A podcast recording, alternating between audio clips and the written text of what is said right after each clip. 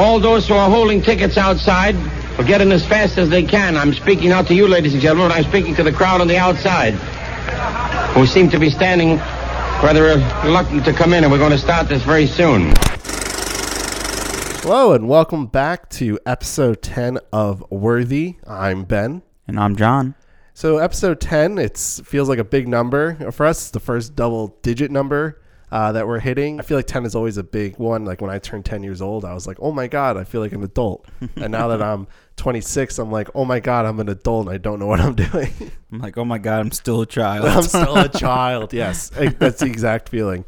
And to kind of keep myself in that childhood sense of state of mind, I like to do some things differently, and what I'm talking about and trying to get to is talking about our rating system for these movies. Here on Worthy, we like to give some numbers and stats and facts, and we like to give our opinions in the form of numerical values.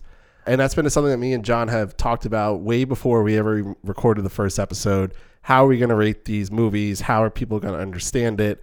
And I think for the most part, people have kind of gotten the gist of like, how we're doing and rating it, but we wanted to kind of break it down at the beginning of this episode, do some other fun things. So to kind of start talking about it, for me, when I grade these movies, I like to grade them like a letter grade, like you would get in school as a 10-year-old boy. So I put there are a lot more like minute things that I'll take things off for, and that's where I end up with like an 86 or, you know, a 74 for some movies instead of just kind of like values of like 5 or whatever. I know John is a little more rigid with his rating systems, but I'll let John talk about that. Yeah, so before we started, a lot of people might not know, but we have essentially like this master list of our Best Picture winners, and this is something that when Ben decided that he wanted to go through and watch every movie when quarantine started in 2020, that he was going to essentially track it and basically track his ratings along with some stats about the movie and general ratings as well. So when he started that, it was all based on that like 100-point scale, that 100 system. But I'm really used to Letterboxd. We've probably spoken about this a little bit before. I love Letterboxd, and I love the 5-star reviews in particular, just that kind of format rating, just because I think it's easier and more concise. Rating something 1 star is, I don't know, more understandable to me than rating something which would be like a 20 out of 100, which just seems a lot more intense. So I want to ask you, Ben, this, because it's kind of set up as like a grade scale, that leaves, when people talk about grade scales, it's, you know, pass or fail. So when we went to school, I don't know about near high school, but it was anything below a 70 would be failing. Anything below a 70 would be failing? I believe so. Or is it anything below a 65 maybe might have been a failing? For me, and when I grew up, it was always like anything below a 65 is like failing. Yeah, that might have been. I might just be misremembering correctly here. But so that for me then, if you're rating a film under that 65, then are you saying it essentially like fails as a film, or can you enjoy a film that's under that 65? No, I can definitely enjoy. It's yeah, so it's not like the letter grade system that most American schools use, but it's I do look at the movies with like a 65 as like, ooh, that's kind of low. But then I also with movies that could be like a 79 doesn't necessarily mean that it's a very good movie. I think that's pretty average. And I think I've said before that, you know, for these Best Picture winners, I kind of want movies that are above and beyond, that get higher ratings, that, you know, If it's a B+ movie, you know, for a Best Picture winner, that's actually, I feels like pretty low, and we've actually been kind of spoiled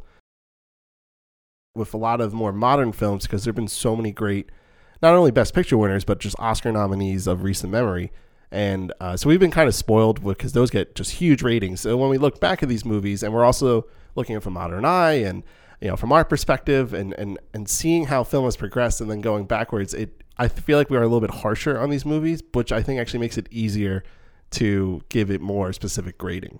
Yeah, no, I could see what you mean by that. And that's really good points, because I was always wondering about that for your scale and whether it was always kind of difficult to put anything specifically below that. And if that was like you specifically saying you do not enjoy this film just first, and then everything beyond that is like reducing that score down and down.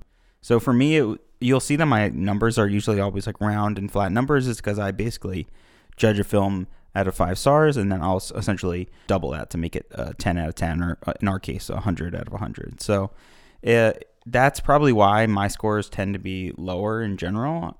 I would just assume, based on that kind of conversion, going from 5 stars up to like a 100-point scale, it kind of tends to lower mine. Because for me, I think there's movies that are good that could be a 3 out of 5 stars. But for you, that would be like a 60 out of 100. So it would look worse on your scale than it would on mine, essentially. Yeah. Whenever I think about the star rating system, and I see a 3-star movie, I'm usually like I don't have high hopes for it.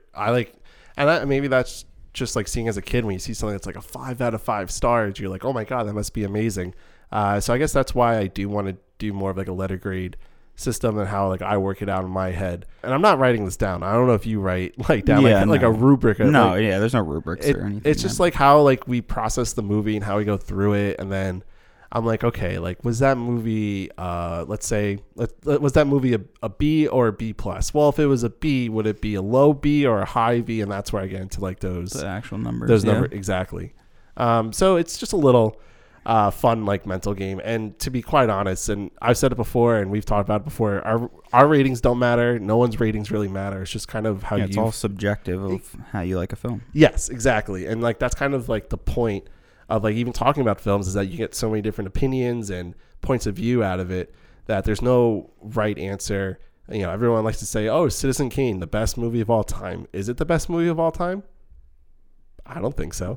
I think like subjectivity is a huge part of film just because it's an old medium now, especially. So you have to consider like what you want in a character or what you want in a story. There's like objective things about a film like, oh, you know, you just brought up Citizen Kane, and that was a movie that like it showed sets in a way that like no one had been filming sets, and that's like an objective statement that like they did something really unique in that movie. You may not enjoy like Kane's character or the actual story, but you can't like objectively say that didn't happen, and it didn't like it wasn't a new thing for cinema at the time. Oh yeah, 100%. Like you can hate on Star Wars and all these like sci-fi movies, fantasy movies, but you know what? They're here, and they are. Most people like them. So whether that's subjective or objective, it's just a good story. And I feel like with some movies, it can be objectively like a well-made movie, but the story sucks, or a story can be really good, but technically it's a shitty movie, you know, how it's made. So we wanted to kind of start this episode talking about that. And we also wanted to do something a little different, it being the 10th episode. We've gone through 10 movies. We're a decade into the Oscars. And we figured we would do our own little mini Oscars for the 10 Best Picture winners. So it's not movies that were just nominated. It's only the movies that won Best Picture. And we couldn't do like all 20 categories that they would have had by the 10th Academy Awards, but we decided to break it down and just like we felt were the 9 most important ones to do. And so without further ado, here are our 10th anniversary Academy Awards. Best Editing. Best editing for me, Ben, I chose The Great Ziegfeld. And I went with It Happened One Night. So tell me why you picked the grand 3-hour The Great Ziegfeld. Why I picked that. So for me, I felt that movie it wouldn't have done well if it wasn't edited together coherently. And even though we said like, it's just a 3-hour movie, it's so unnecessary. But at the end of the day, it's actually put together pretty well. And then the dance sequences are so... like it's all perfectly placed, and like that was the huge emphasis of The Great Ziegfeld, of like these big musical numbers. And so for me, that was just like, you know what, let's toss Great Ziegfeld a bone and kind of compliment it that it was able to tell a story coherently, and it showed some really awesome dance sequences compared to like the war sequences we've seen in other movies we've already talked about. On one hand, I like hate that because the movie's so annoyingly long for no reason. But on the other hand, yeah, I can't deny like there's really amazing montages in that movie, and like montages that felt more modern and unique than like any of the other films.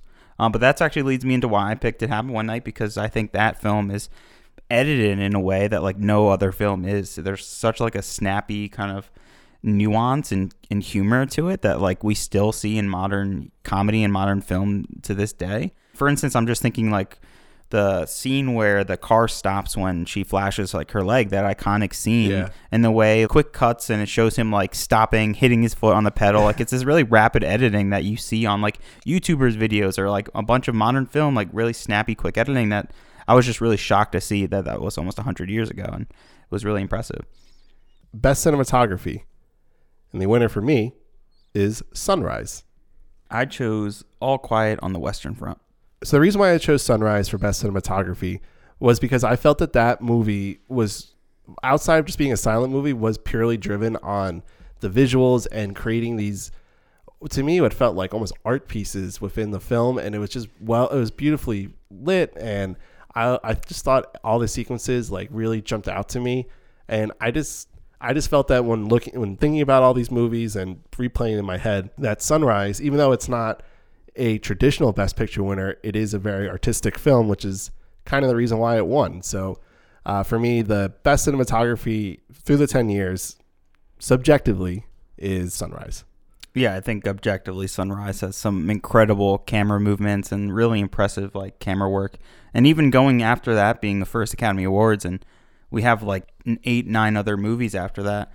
And when we look at all 10, a lot of the films have like really static, kind of very basic cinematography, which you don't need to have some crazy cinematography for a movie to be good, in my opinion. But none of it really was like pushing the boundary. And I think for the first Academy Awards and Sunrise, like it makes a lot of sense why you choose it. And in fact, I was close to choosing that, but I chose All Quiet on the Western Front specifically just because that movie, it has to do so much in the entire runtime. And not only are the like fight scenes really well shot and really intense, but the underground scenes, the personal scenes, like the close-ups, all these different individual kind of scenes put together could all work on their own. And I think that is what was most impressive. And it's also a beautiful film. Like the opening before they like leave Germany and go to war, like there's this awesome, beautiful wide shots. And yeah, that film's just like amazing. You could take any frame from that movie and make a cool poster out of it. Yeah, and I think we really liked it, especially because we were coming to it after the Broadway Melody, which had no technical merits to it whatsoever. So seeing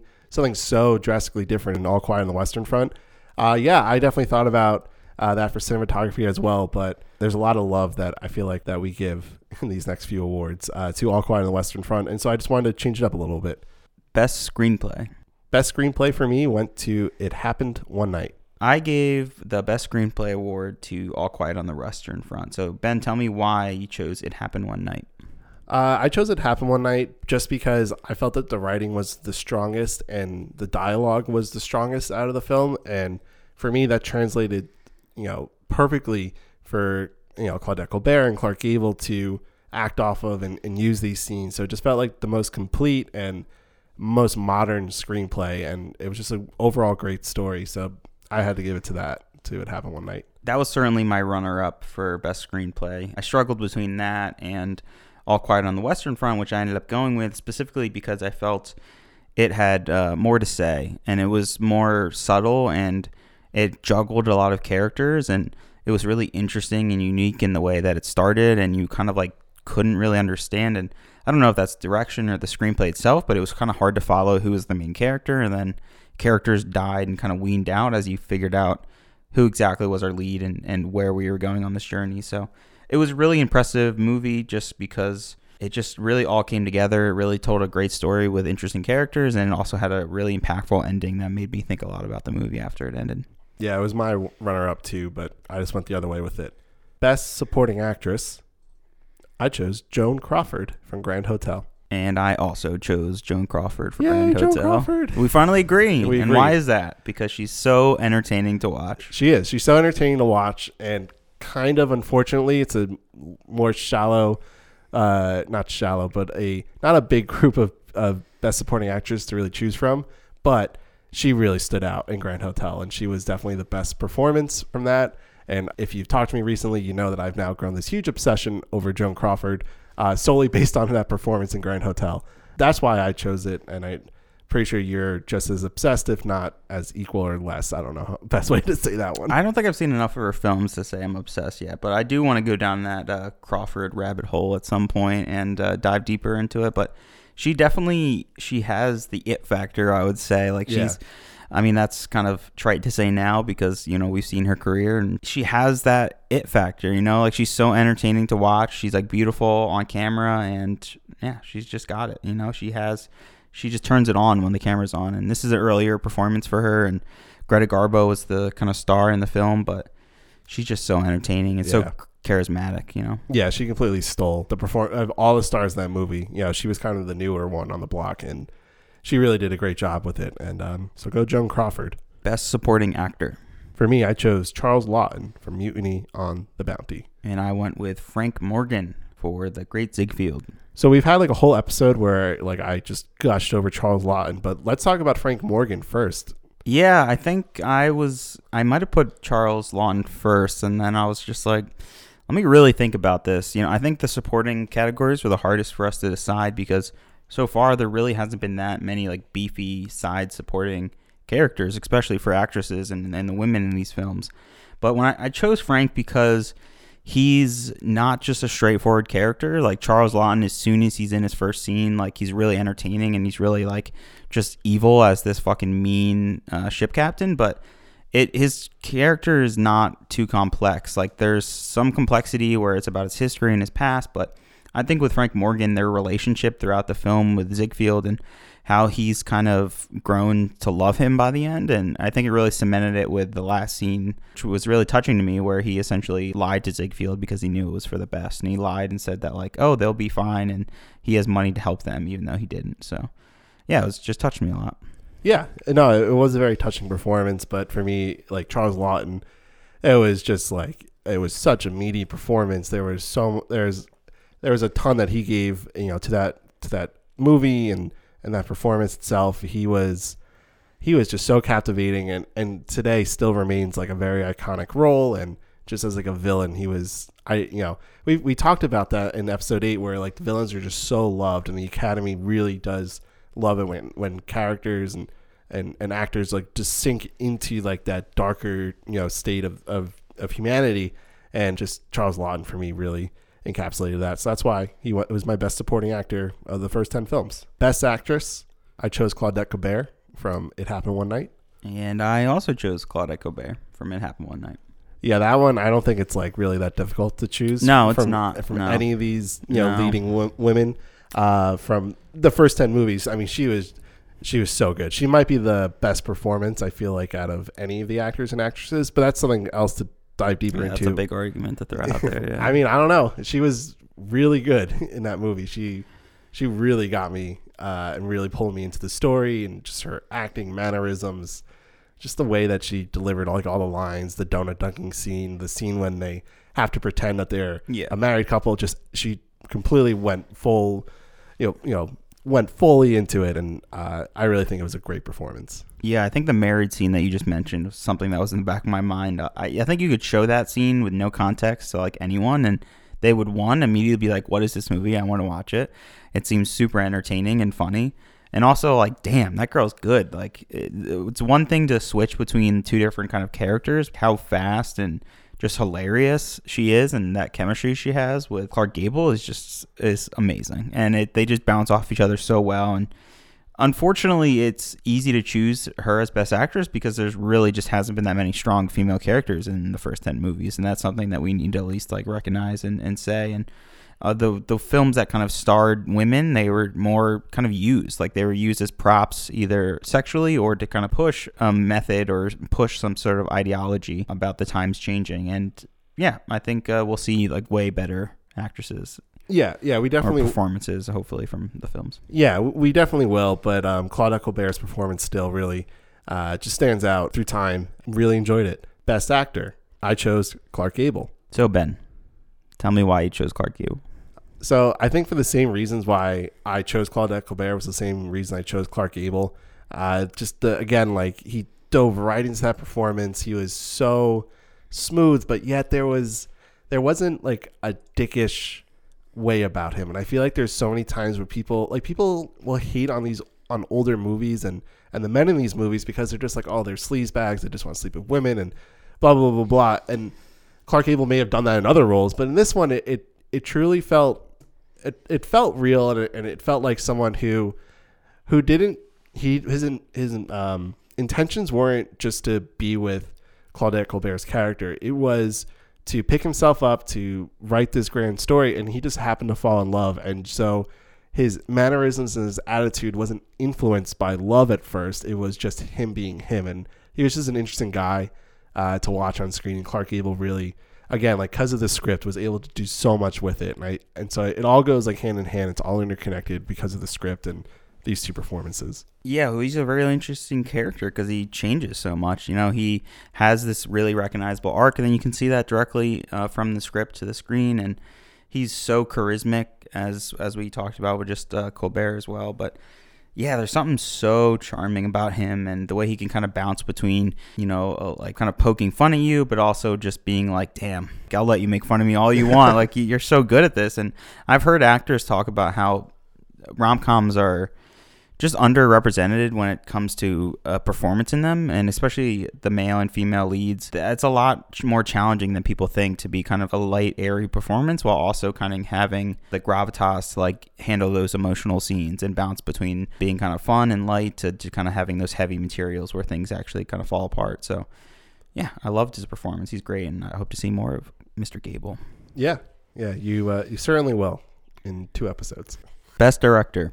I chose Louis Milestone for All Quiet on the Western Front. And I chose Frank Capra for It Happened One Night. So we sort of flipped with like how we originally were going, because you went heavy All Quiet on the Western Front. Oh, yeah. And I was It Happened One Night early on with like screenplay.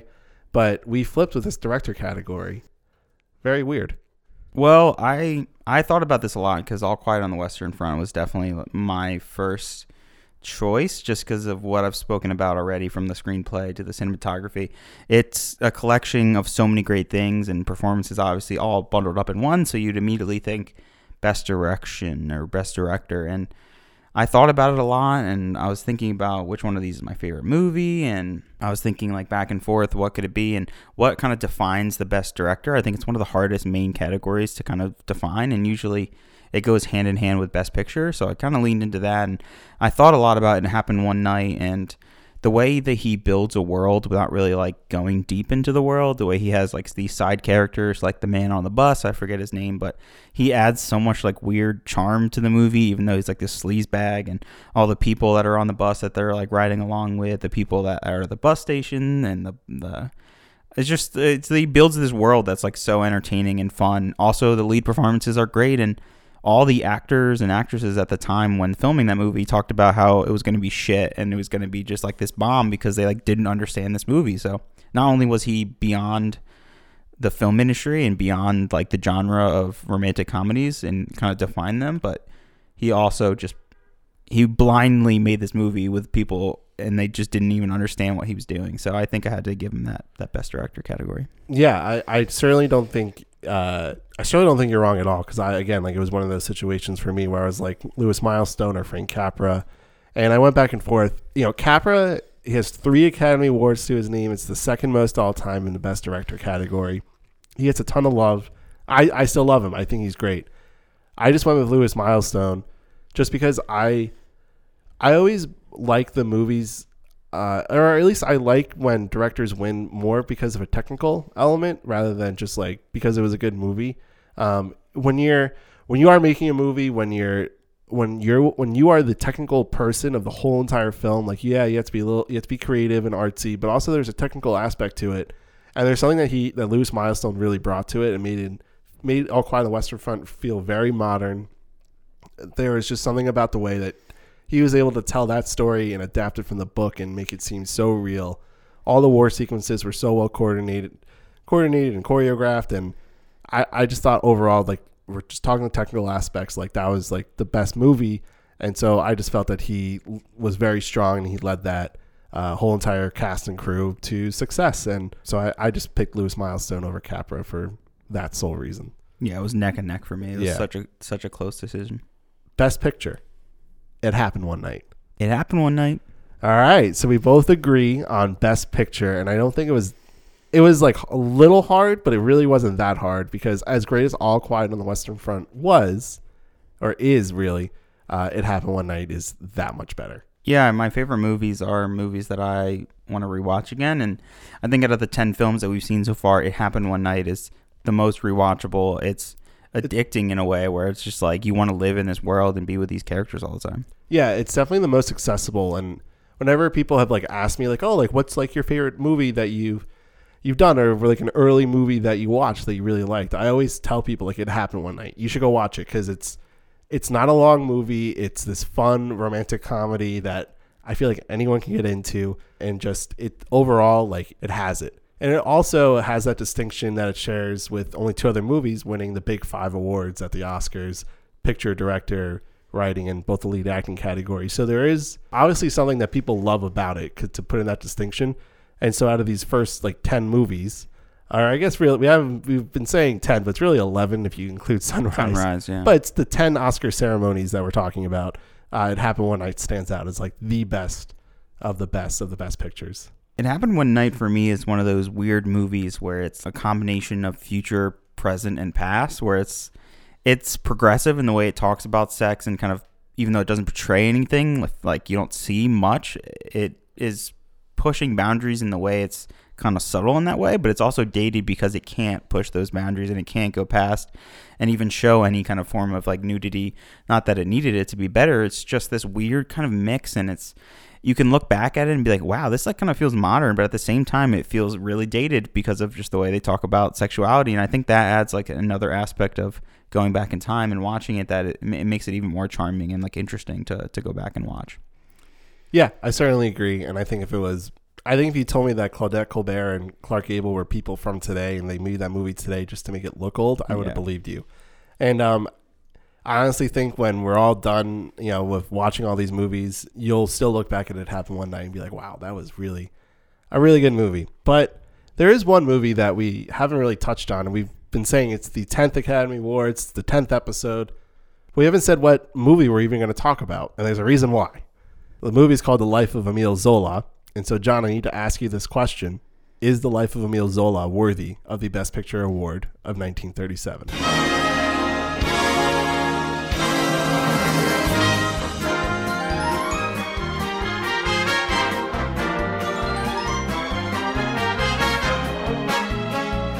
The Life of Emile Zola. Set in the mid through late 19th century, the film depicts Zola's early friendship with post-impressionist painter Paul Cézanne and his rise to fame through his prolific writing. It explores his involvement late in the Dreyfus affair. In 1862 Paris, struggling writer Emile Zola shares a drafty Paris attic with his friend and painter Paul Cézanne. His fiancée, Alexandrine, procures him a desk clerk job at a bookshop. However, he is soon fired after he arouses the ire of his employer. Finally, a chance encounter with a street prostitute hiding from a police raid inspires his first bestseller, Nana, an exposé of the steamy underside of Parisian life. In spite of the pleading of the chief censor, Zola writes other successful books, such as The Downfall, a scathing denunciation of the French high command whose blunders and disunity led to disastrous defeat. He becomes rich and famous, marries Alexandrine, and settles down to a comfortable life in his mansion. One day, his old friend Cézanne, still poor and unknown, visits him before leaving the city. He accuses Zola of having become complacent because of his success, a far cry from the zealous reformer of his youth, and terminates their friendship. Meanwhile, a French secret agent steals a letter addressed to the military attaché in the German embassy. The letter confirms there is a spy within the French general staff. With little thought, the army commanders decide that the Jewish captain Alfred Dreyfus is the traitor. He is court-martialed, publicly degraded, and imprisoned on the French island, Devil's Island. Later, Colonel Picard, the new chief of intelligence, discovers evidence implicating Major Walsin Esterhazy, an infantry officer of Hungarian descent, as the spy. But Picard is ordered by his superiors to remain silent to avert official embarrassment, and he is quickly reassigned to a remote post. 4 years have passed since Dreyfus's degradation. Finally, Dreyfus's loyal wife, Lucie, pleads with Zola to take up her husband's cause. Zola is reluctant to give up a comfortable life, but she brings forth new evidence to pique his curiosity. He publishes an open letter known as J'accuse in the newspaper Labori, accusing the high command of covering up the monstrous injustice which causes a firestorm up and down Paris. Zola barely escapes from an angry mob incited by military agents provocateurs as riots erupt in the city streets. As expected, Zola is charged with libel. His attorney, Maître Labori, does his best against the presiding judge's refusal to allow him to introduce evidence about the Dreyfus affair. Zola is found guilty and sentenced to a year in prison and a 3,000 franc fine. With the demand for justice reaching a worldwide level, a new French army administration finally proclaims that Dreyfus is innocent. Those responsible for the cover-up are dismissed or commit suicide. Walsin Esterhazy flees the country in disgrace. Zola dies of accidental carbon monoxide poisoning due to a faulty stove the night before the public ceremony in which Dreyfus is exonerated and inducted into the Legion of Honor. Zola's body is buried in the Pantheon in Paris. To a hero and warriors, farewell. The Life of Emile Zola stars Paul Muni as Emile Zola, Gail Sondergaard as Lucie Dreyfus, Joseph Schildkraut as Captain Alfred Dreyfus, Gloria Holden as Alexandrine Zola, and Donald Crisp as Maître Labori. Life of Emile Zola was directed by William Dieterle. Written by Norman Riley Raine, Heinz Herald, and Giza Herzeg. Source material based on Zola and His Time by Matthew Josephson. Produced by Henry Blank, Halby Wallace, and Jack L. Warner. Music by Max Steiner. Cinematography by Tony Gaudio. Film editing by Warren Lowe. And art direction by Anton Grott. Makeup by Perk Westmore. So before really breaking down this movie, the movie gives us an opening title card that I think it would be nice to set up this whole conversation on the life of Emile Zola. It reads, "This production has its basis in history. The historical basis, however, has been fictionalized for the purposes of this picture, and the names of many characters themselves, the story, incidents, and institutions are fictitious. With the exception of known historical characters whose actual names are herein used, no identification of actual persons living or dead is intended or should be inferred." That is a very strange way to open a movie. It's a very strange way to say that even though that this is a historical movie and we're going to use real names, the essential character basis of these people are not really based on them. It could just be coincidental that's based on anything. How does that seem to you, John? Because that feels a little bullshitty to me. This is the first Oscar movie that we're seeing now with a disclaimer before the film starts. And it is very odd because we haven't seen that yet. We've seen title cards, which is normal. So I was really interested why we're starting to see this, because the last film, The Great Ziegfeld, we didn't see a disclaimer. We just saw like normal opening credits that we'd see with introducing all the actors that are going to be in the film. So I wanted to learn a little bit more about why this happened and maybe why we were shown like a disclaimer saying, hey, these are based on real people, but we're kind of smudging and changing history around. So this originally came and started when an exiled Russian prince sued MGM in 1933 over the studio's Rasputin biopic. They claimed that the American production did not accurately depict Rasputin's murder and therefore wanted some sort of documentation, or at least public documentation, that this is fictionalized, that this is not a documentary. This is a before that we were getting news and newsreels just started around the early 30s, right? And we were trying to like establish news. And a lot of people, I think, were looking at these big films and kind of assuming that this is direct and, directly from what history was at the time. So I guess starting to kind of employ these, and I guess it may have depended on how much they were willing to change, maybe what studio it was, or maybe they were just trying to avoid this at all. But it's interesting that the last one we saw, The Great Ziegfeld, didn't have any kind of warning or disclaimer like this, but this film does. And I think specifically why, maybe because of a certain party of people from a certain country that we'll get into that may have had some hand or sway over the way the film has changed over time, so... It is interesting that it starts this way. And yeah, it's more strange for me because it's one thing to, say the characters in this movie are fictitious and they're not based on real people. That's fine. But to say the story is fictitious and then still hit most of the major points, although not the biggest of points, about the Dreyfus affair is a little confusing, and it just kind of... It's a big indicator of like what is to come with this movie, which is the fact that it just like kind of goes through the motions, and it just has these parts of the film. It's more like a big picture look, but never really too deep. And this is where we start with The Life of Emile Zola. I think maybe you can already tell we're not like huge fans of it, but it has some good things and some bad things. But one of the bigger issues with the way this movie is structured is that it again falls into that very episodic storytelling that we found in some previous Best Picture winners that just doesn't really fit well. And then all of a sudden you get a clunky 2-hour movie, and at the end of it you're kind of like, well, what am I supposed to do with this? Like, what even happened? Was there a point of this movie? Did anything really even happen? I think it's a little bit different for Ben. I'm not sure. I think your first run through of these movies, you didn't really look up too much about them. You went in like cold.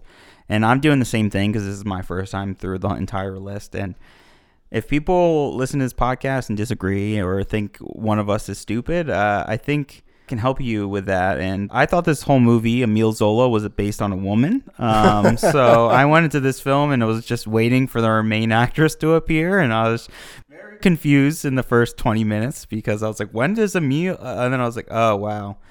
Okay, I'm dumb. This is not what this is about. I was like, oh, we're 10 years in. Like, this seems appropriate now. Can we actually have a leading female character? So that caught me off guard immediately. And then I kind of realized after the first scene, you know, that it's Zola's this author. This is going to be his biopic essentially. And I think that's a great place to start because a lot of people call this a biopic, and you know, we just saw a biopic that I think is more in line with what we're used to seeing in biopics. And this doesn't really feel exactly like a biopic to me. So Ben, do you think you would call this a biopic if someone asked? No, I wouldn't call it a biopic. I would call it a movie based on a historical event. And that's because, like, there isn't really much to Emile Zola's life that we get to see. We see, like, an earlier part of his life when he's, I think it's supposed to be, like, his early 20s. You know, it's really hard to tell because Paul Muni is, like, 40 years old, but doesn't really present himself that way at the beginning of the film. But it just goes, like, really more into like Zola's like later life events, which are like really historically are significant. But as a movie, it just doesn't really do much for me. So yeah, I wouldn't call it a biopic just because it doesn't really go through his life. It's just, even though it says it in the title, it's just like kind of a really big event that happened. And then it's also preceded by how he started his career. Yeah. We read the synopsis for you all, and it's, you can read that and you just keep hearing about Dreyfus. And why is this not the life of Alfred Dreyfus?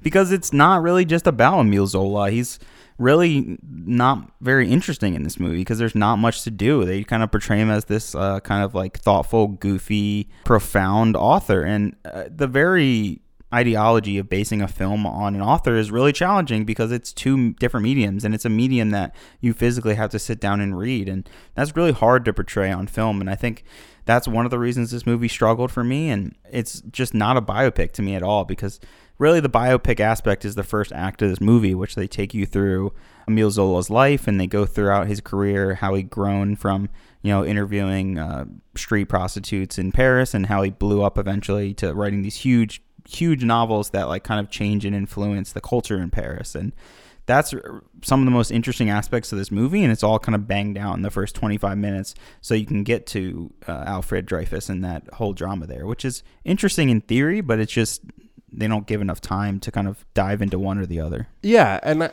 we've said this before with other movies where it's like it's two different things that should have been like separated and made their own movies, and it's the same thing with this movie again. Like you have the first like act of the film talking about Zola and going through what's leading up to his like stardom and where he is in life, and it actually picks up a little bit as you're finishing up act one, and it ends, that first act ends with his friend Paul Cézanne. They're a little bit older now. Zola's got so much money. He's written I think maybe like 15-20 books that they kind of show like in a montage sequence that he's written, so he's much older in life.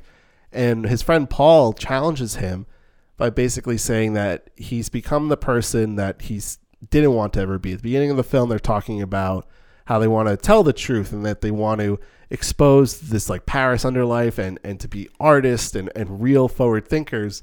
But at the end of the day, Zola still becomes like this fat cat. Literally, he wears a fat suit, and he just kind of is like a rich guy, just like going through the motions like in that aspect, in that regard of his life. And so for me, like, it was like, oh, like, is this movie going to be about how Zola has to reconnect with his younger self? He's going to go back through his old work, and then he's going to write something significant that's meaningful for him, that interconnects him, that connects him back to where he started. But no, because then the movie jumps right into this whole like spy thriller, which is really good, but makes no sense with like why it's included with this story about Emile Zola. Yeah, it feels really disconnected. Like, this should be called, like, Emile Zola and the Case of Alfred Dreyfus or something like that. Yeah, the Dreyfus Affair and Emile Zola. Yeah, exactly. It's way integral to the film than even Emile Zola's life. And they do kind of hit on those notes where it's about him kind of reconnecting with his old self and kind of trying to get there, but it's not what the movie, like, really wants to focus on. And it really just wants to focus on Dreyfus, which... you know, is interesting because you have this man who's persecuted and he's taken away from his family, and it's really, really kind of depressing that it happens. And, you know, it's completely just not right from history perspective, but also it's pretty disgusting to watch in the film the way they treat him. And Alfred Dreyfus is played by Joseph Schildkraut, and he gives a great performance. Not to spoil anything, but he's pretty worthy. He's pretty fantastic, and he's kind of carries the film for the dramatic 2/3. You know, tries to carry the weight of being this tortured man who's in prison, simply, well, really, we don't really know why he's in prison in the film, but in history, it's a little bit different, right, Ben? Yeah, we keep on, like, I think, like, circling around this, but this is something that, like, I feel like I just have to talk about, like, now. And so if this movie is based on historical things, like, Emile Zola was actually involved in the Dreyfus Affair, and he wrote a newspaper article, or he wrote an essay that was printed in a newspaper, I should say, called J'accuse. And the whole reason why Dreyfus was initially arrested, they used it because he was Jewish. He was a Jewish officer in the French army. And in the late 1800s, you know, there was a lot of anti-Semitism in France. And that was something that was emphasized throughout this case. And it was something that was so well known about the Dreyfus Affair, was that he was arrested and accused because he was Jewish, because there's this huge wave of anti-Semitism in France at that time. And the movie doesn't even acknowledge that. The only acknowledgement that they give of Dreyfus being Jewish is when they are first looking at, like, who are the people that they could possibly accuse, and they being, you know, these French army officers. They just go through a list and they see Dreyfus's name, and all it just says next to his religion is Jew. And that's the only mention of it. And in the whole point and the whole reason why he's arrested is because he's Jewish, and there's a reason why it was left out.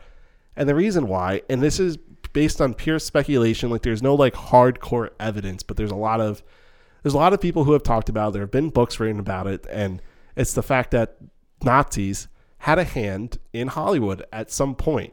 And whether we don't know the extent of it, and this is all pure speculation, so like what me and John are going to talk about and say isn't, like, concrete evidence, but there is huge speculation that Hollywood was influenced by Nazis. And that could be money driven because they didn't want to lose the German markets, which is understandable. I mean, before, you know, like, what the Germans were really doing, like, at the time they didn't know. So it's understandable. You want to keep the German market. So you're trying to keep the Nazis appeased that way. They would also be doing it because at the time, you know, this is coming out of the Great Depression. And so there was a lot of political changes happening around the world. There's a lot of people, a lot of countries falling into communism, and it being America, we don't want to be communists, and we just went through our own Great Depression. So there was some feelings and thought that potentially if we were making movies that kind of, in a way, might have reflected some of the good things about communism and socialism with Nazism at the same time, that people would probably want that. So there was, like, this sort of, like, bias and, like, ways to, like, go around it. And there's so many other things. There's a New Yorker article from 2013 that outlines two different books about Nazis in Hollywood, and he points out a figure named George Gissling, and apparently George Gissling was a Nazi officer who had some sort of influence, had held some sort of court within these big production studios, and he was able to give some sort of influence, whether it's cutting lines, getting to see films before others, cut scenes that could have been, you know, anti-Nazi in any way. And there's even, you know, known reports of films being pulled from this era that were anti-Nazi. So it's, like, it's very convoluted. There's so much going on, but this whole movie, The Life of Emile Zola, completely forgets and disregards the biggest historical aspect of the film, and it's really hard to, like, not bring that up and, like, dance around it, but we just have to bring it up, like, right now at the sort of the beginning of this discussion on it.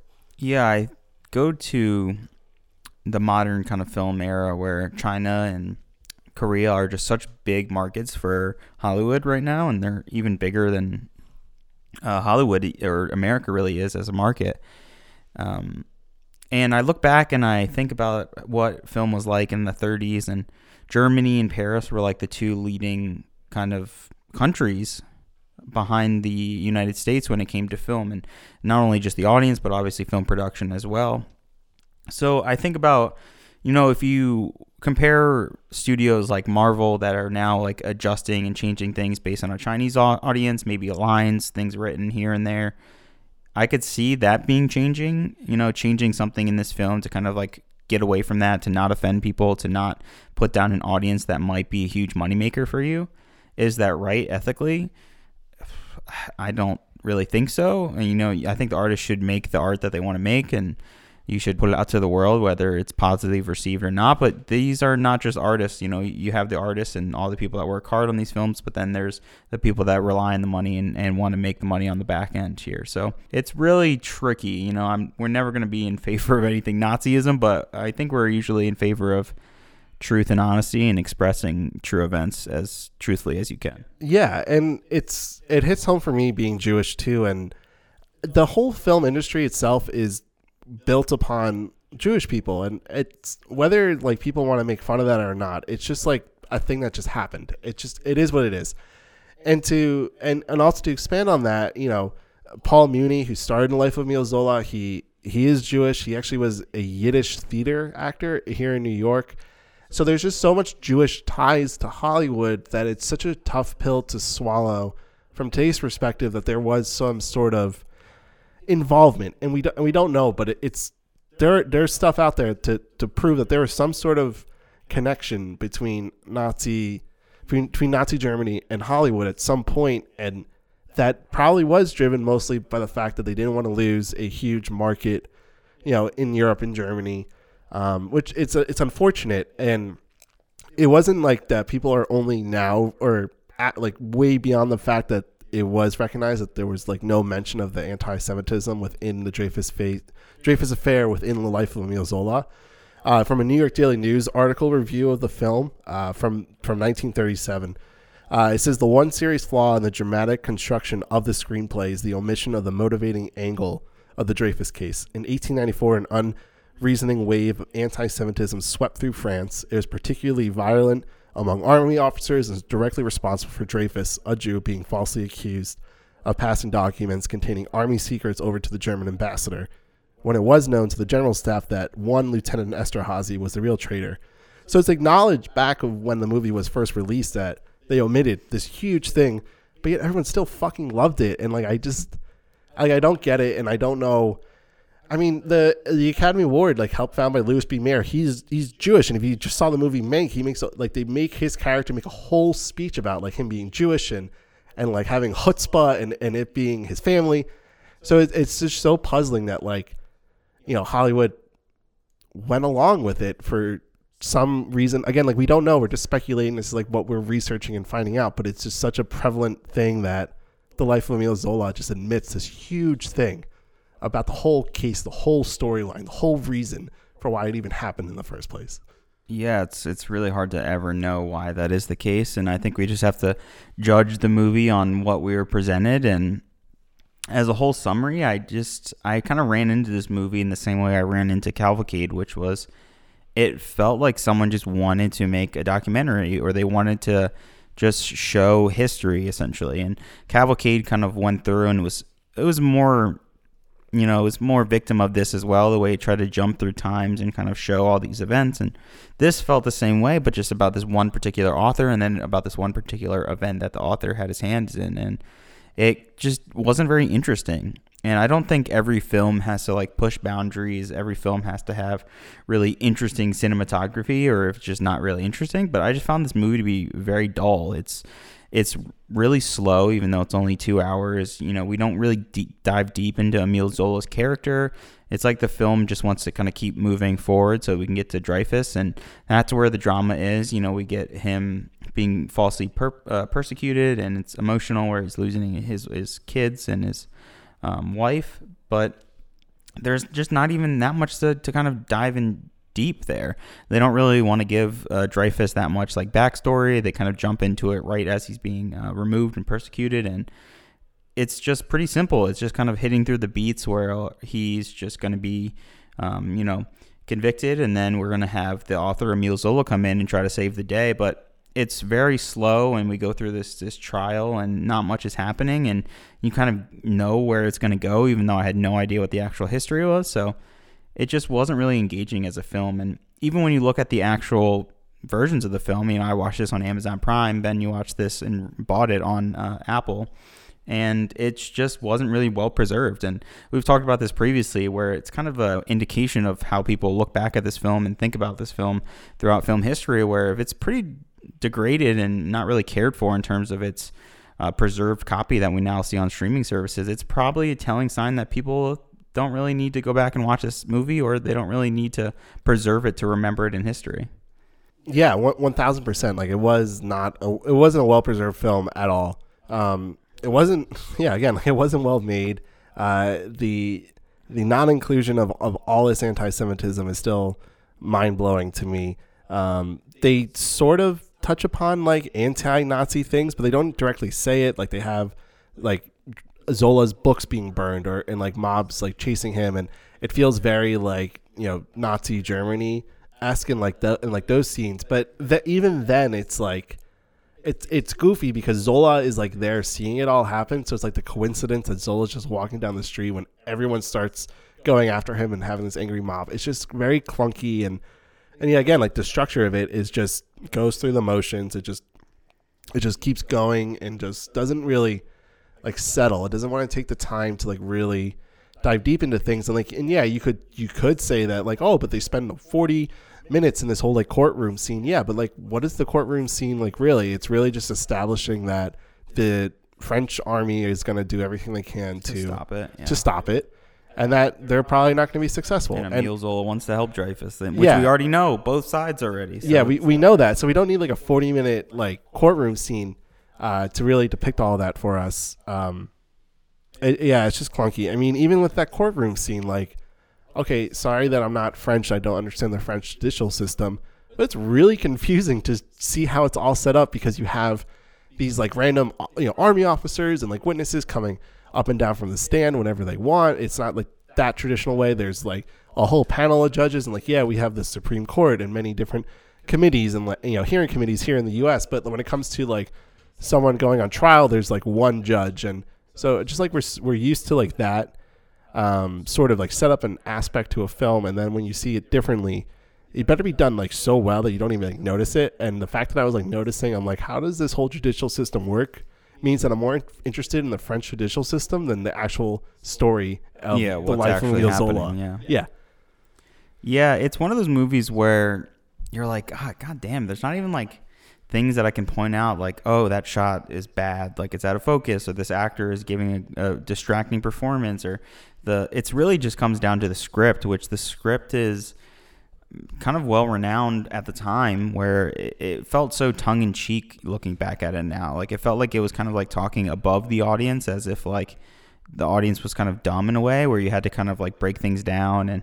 And even going back, we watched a couple more scenes just to kind of like get a better understanding of the movie, and we watched the very end, which, if you don't know, or spoilers if you want to know, Emile Zola dies, and he dies of carbon monoxide, which is a really weird way to die, and especially a weird way for a biopic, quote unquote, to have its main character die. And before he dies, it's like poking fun essentially that, like, what if I died, like, wouldn't that be crazy, wouldn't my work live on? And then he dies literally seconds after he says all these things. So, but while I didn't even notice that while I was watching it the first time, because I wasn't expecting him to die, I didn't know the actual history of any of this, so it was a little more shocking, and it didn't really rub into me as much. But watching that scene again, I was like, wow, this script is ridiculous. Like, if you knew about this guy in real life and you watch this, like, it's goofy almost to the point where they're like, ha ha ha, like it becomes like comedic in a way where like, I might die but my work will live on, and that's what's important. And it's really preachy and overwritten, and the whole script is just like, it's way too much for like how little the actual story is. Yeah, and we'll get to like Paul Muni has like two really good speeches towards the latter half of the film, but yeah, it's like, it's clunky. Like the same thing with the Greg Ziegfeld. They'll say something or they'll reference something, and then like with Ziegfeld, he'd be like, let me think about that, and then all of a sudden he'll make a play about it. Same thing with Zola. He's talking to this like prostitute, and he goes, well, what's your name? And she goes, Nana. And then the next thing you see is a book cover of his book named Nana. And then they'll... And then he'll say something else about like, oh, I like, so he'll say the word like justice, and then they'll make like a little scene about that, and then his next book is called Justice. Yeah, it's like so pitch perfect. Yeah, it's just, it's always, it's all on the nose. It's like it's pretty predictable for like where it's gonna go. Like, and like I never read Emile Zola's writings, and I'm sure it's good. Like, I'm not saying Emile Zola is like bad. I'm just saying this like movie is bad because it just doesn't give probably what Emile Zola deserves in justice, and it doesn't give the Dreyfus affair any kind of justice with the way it's depicted. But Paul Muni does give somewhat of a good performance. I would say that, I mean, it's not Clark Gable, like we said at the beginning of this movie, and Paul Muni did win an Academy Award for the story of the life of Louise Pasteur from the year before. So like people like really like him, and he's definitely getting a lot of roles. But this movie, like, it's like two scenes where like he really, it's like, oh, okay, like that's like a good performance. But the rest of the movie is kind of like, meh, I don't care. Yeah, so he's coming off of the best actor from last year as Louise Pasteur from the story of Louise Pasteur. And I watched that movie just because I wanted a little bit more context in the last episode. And he's almost playing the same exact character in that movie. He has like very similar makeup. He's kind of has the same mannerisms. He talks like kind of refined, and he like deepens his voice, and it's everything's supposed to be like so profound. And it's not a bad performance because I don't even think like anyone in this movie gets a bad performance. It's just, it's okay. It's more in the writing where it's just, I want way more than what they're giving us. And the little like faint moments of it being really interesting are just so fleeting, and they're so far in between. So, you know, Paul Muni is there. He's entertaining. I think the best performance or aspect in what you would see in like an Oscar clip would be that long speech that he has in the courtroom, which was like a 6-minute speech where he just went on and on, that even the actors were giving him like a round of applause after he finished. Well, why don't we read like some of that? Because it's a really beefy monologue, and like I've like tried to memorize lines. I took a Shakespeare class in college where we had to memorize and recite, you know, different parts from different plays. And I did one from Henry V, and that was maybe like 20 lines. And I was like, oh my God, how, like, that was so difficult. It took me like weeks to like prepare and remember all that. But this, like, you look at it and it's like a few hundred words. It's a lot. So let's start at the beginning of it. And we're only going to do we're not going to do all of it, but he starts out with saying, "However, my profession is writing, not talking. But from my struggling youth until today, my principal aim has been to strive for truth. That is why I entered this fight. All my friends have told me that it was insane for a single person to oppose the immense machinery of the law, the glory of the army, and the power of the state. They warned me that my actions would be mercilessly crushed, that I would be destroyed. But what does it matter if an individual is shattered, if only justice is resurrected?" That's a great line. It's a great way to start a speech. Wish that was in the rest of the film. Yeah, I mean, he does have some really, really great lines throughout this entire speech, but it's, I just wanted like more from his character to make me care. Like, it's great that he's like fighting. It's just the issue is like it's hard to get a author's work through a film. They have to like spout it at you, and that's why this film does that. He meets the prostitute. The book comes out because it's about the prostitute, so it's like, oh, you put two and two together. That's kind of what he writes about and what he pursues in his pursuit for having justice for France and independence and the underground belly of France, and revealing that, and especially in Paris. But it's just, it's always keeps you like at a foot distance, like an arm's distance. Like, it doesn't want to let you into the film and into the world and into the characters. This is a dramatic speech, and maybe it's something that kind of led to the cliche of big courtroom scenes and big courtroom speeches. So I think we can at least give it a nod for that. And it is well written when it comes to like some of the witty dialogue, but it's also, as we talked about, kind of clunky in the way it's written. So you say that like it could have been an originator of like these big courtroom speeches, but I actually think like Mr. Deeds Goes to Town, like that whole courtroom. Yeah, right before, a couple like, of years before this, right? Yeah, like the year before that this comes out, like that was a better courtroom scene. Yeah, and like just had more life to it. And when you're saying like it keeps like Zola keeps you a foot away, that one brings you in. That one makes you feel like you're actually sitting there, and you're actually experiencing it. With Zola though, it's very, again, like it's so confusing, and like again, like I'm sorry, I don't know the French judicial system, but I like don't understand like how it all works, and He even says in this speech, you saw for yourselves how my defense was incessantly silenced. Like, damn, that all happened. But you like give this whole speech at the end, and yet he's still, you know, he's still found guilty for libel, which is like apparently a year of imprisonment in France, at least at that time. It's just so clunky. And like, yeah, so like, okay, great. Like we got this huge, great monologue from him, but that doesn't make a movie. That doesn't make 2 hours. You know, 6 minutes doesn't make up for another hour, 54 minutes of like just boring, droning scenes that of people just talking and talking and talking. You're like, what's the point of you talking right now? Like, what does this accomplish? Yeah, but some people might look back and be like, oh, well, you're just not giving it enough attention. You're not digging deeper into these lines. But this should all serve for the story and the story moving forward, the plot moving forward, and it doesn't. Like we established in the very beginning, this court scene that takes up a third of the film, one, it doesn't lead anywhere because that's what happened in history. You know, it leads to him being kicked out of France and running away. And two, it's so much time dedicated to something that doesn't go anywhere and something that like kind of just spins in a loop to like have the discussion over and over again of how the army is being unfair and the treatment of Alfred Dreyfus is very unfair and just unjustified. And we get that. Like we get that from the very beginning. And if the story actually went into why and the anti-Semitism that was, you know, surrounding France and the influence from Germany and Nazi Party, that it would have been a way more interesting film because you have all these like conflicting ties and it's way more dramatic, you know, like there's just way more that could have been included here. Yeah, no, I wanted more too. And like that's where like that's what it just feel like that's it for really just like Zola's part of this like film. And like, yeah, it like stars him, but there's just it's like you have two good scenes when he reads the J'accuse piece and then when he gives his courtroom speech. Otherwise it's him just being like, I want to tell the truth. All right, I read all my books. I'm a fat old guy now. Oh, there's a Dreyfus thing happening. Oh, great. Oh, here's Dreyfus's wife. Oh, you want me to come? Okay, I'll do that.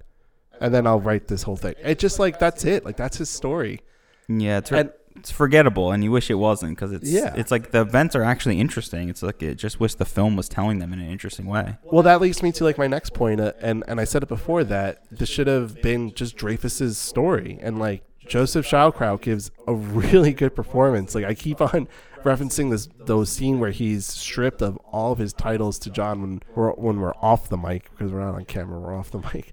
But it's like he gives this like really impassioned like guttural screaming like I'm innocent to like this like crowd of people, and like that's what starts to drive his performance and starts to really make it like a really compelling performance, because his physical movements, you can see it in his expressions, the way he's like really talking. You can just feel this man is like, oh my God, wait, I'm being accused of something I didn't do. Oh my God, I'm being taken away from my family. I'm being imprisoned and tortured.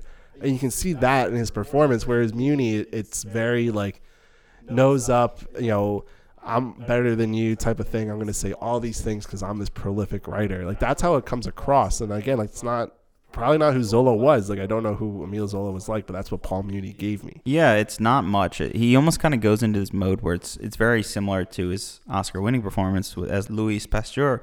And I loved Paul Muni in an earlier film from 1932, I believe, Scarface, which is super just outgoing. And if people love the modern version with Al Pacino, or modern version, not really, the 80s version with Al Pacino playing Scarface, it's so alive.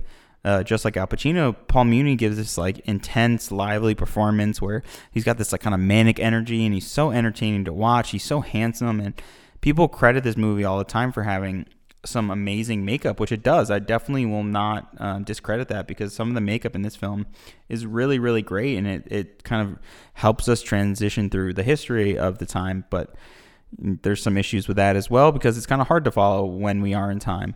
But I do really love and want to give a shout out specifically to the makeup, which was done by Perk Westmore that we read in the beginning. And I wanted to give a shout out because he does change a lot over time. His makeup, they shot this film in like reverse order, where he was older at first, and then they kind of stripped the makeup away over time, basically to become younger and younger and shoot the beginning scenes at the end. I wanted to shout out Perk Westmore because not only is he this family lineage of makeup artists for the film industry, but he's really interesting. And I wanted to ask, what do you think his last film or TV show that he worked on before his career ended? All right, it's in 1970. I'll give you a hint.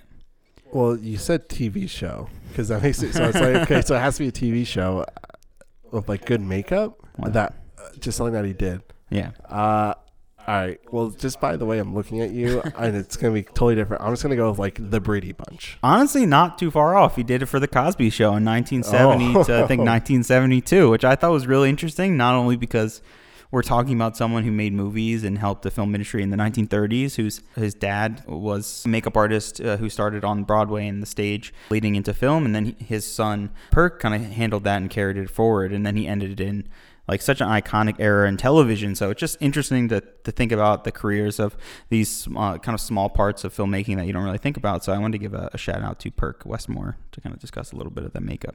I would not have put that together, but yeah, weird connection, right? very weird connection. But yeah, like the makeup like tells you like time has passed, and that's because there's like no indication that time is. You don't even know like what's really going on until like Dreyfus scenes where he's like stuck on Devil's Island and they show 1895, 1896.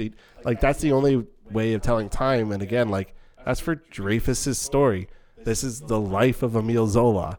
Like where is the?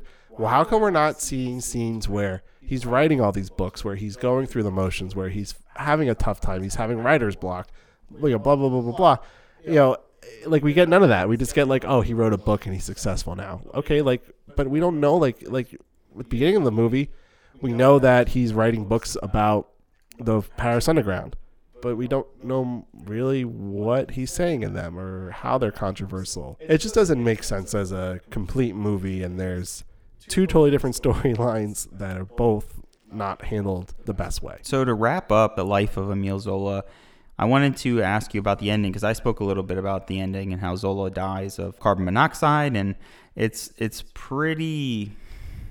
I don't want to say goofy because it's not intended to be, obviously. And my first watch, it didn't really feel goofy. I just didn't really understand what was happening. So essentially in this scene, you just have Paul Muni playing Zola, and he's just writing, you know, as he does multiple times throughout the film, pontificating on what he's writing about, how his work's going to change and influence the world, hopefully, even if he's gone. But they keep cutting back to a shot of essentially his like fireplace, or the kind of extension of the fireplace that shoots the smoke out through the fireplace. And they just keep showing the fire and the smoke coming out of it, and you're like, what is happening? And then you slowly kind of see Zola essentially fall asleep. They don't even like show you. It's like a close-up of his hand, and then they cut immediately to the funeral. So what do you think about the ending and his death? Yeah, I mean, I get like it happened in real life, so I don't know like the circumstances and like how it really all like came down. Like, but at the same time, it feels a little weird. It is like out of nowhere that it happens. You know, they do that in tons of movies where a character dies, you know, last minute. We did it with Grand Hotel where the Baron died, you know, in the last 10 minutes. It's like, well, what are we supposed to do with this now? And it's the same thing with Zola. It ends the movie in a more crazy way of Zola. You know, he's in this like Pantheon in Paris, and I actually think he's buried in a very prominent place in France. I forget. I was reading it somewhere, and now I'm forgetting exactly where he's buried, but it's a very prominent place. But it gives a really good line at the end of the film where he was the preacher saying and giving this whole speech and eulogy about him, and he ends it saying he was a moment of the conscience of man.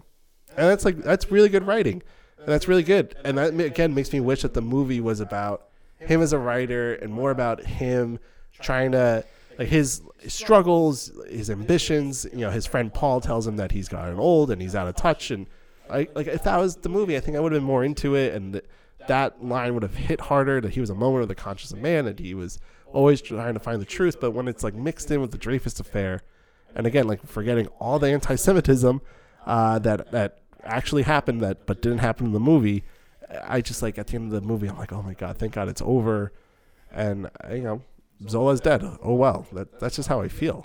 So the movie changes a lot, as we discussed, removing any kind of like Nazi ties to the film, which most likely helped them after the film came out and helped them be more successful with the film, and probably helped them get the best picture as well by leaving that stuff out. But for me, if you're going to make a movie and you're changing this much about the history, there's rumors and investigations that maybe Zola's death wasn't like a natural cause. Maybe it was intentionally that his like fireplace was blocked or his chimney was blocked to allow carbon monoxide smoke to kill him, or maybe he was poisoned and it was like just used that as an excuse for his murder, and that's way more interesting. But instead this film kind of just wants to lift up and praise the biopic or the person that it's about entirely, being the life of Emile Zola, and just wants to praise him and say how he's the best man in the world and he helped so much, which may be the truth. Like we haven't read his work, and it may be really fascinating and interesting, but the way more compelling and interesting story here would have been an FU from like the French government, or like some mysterious ending where they killed him because like he ruined and made this huge public scene of something that was just supposed to be a small throwaway private persecution of Dreyfus. So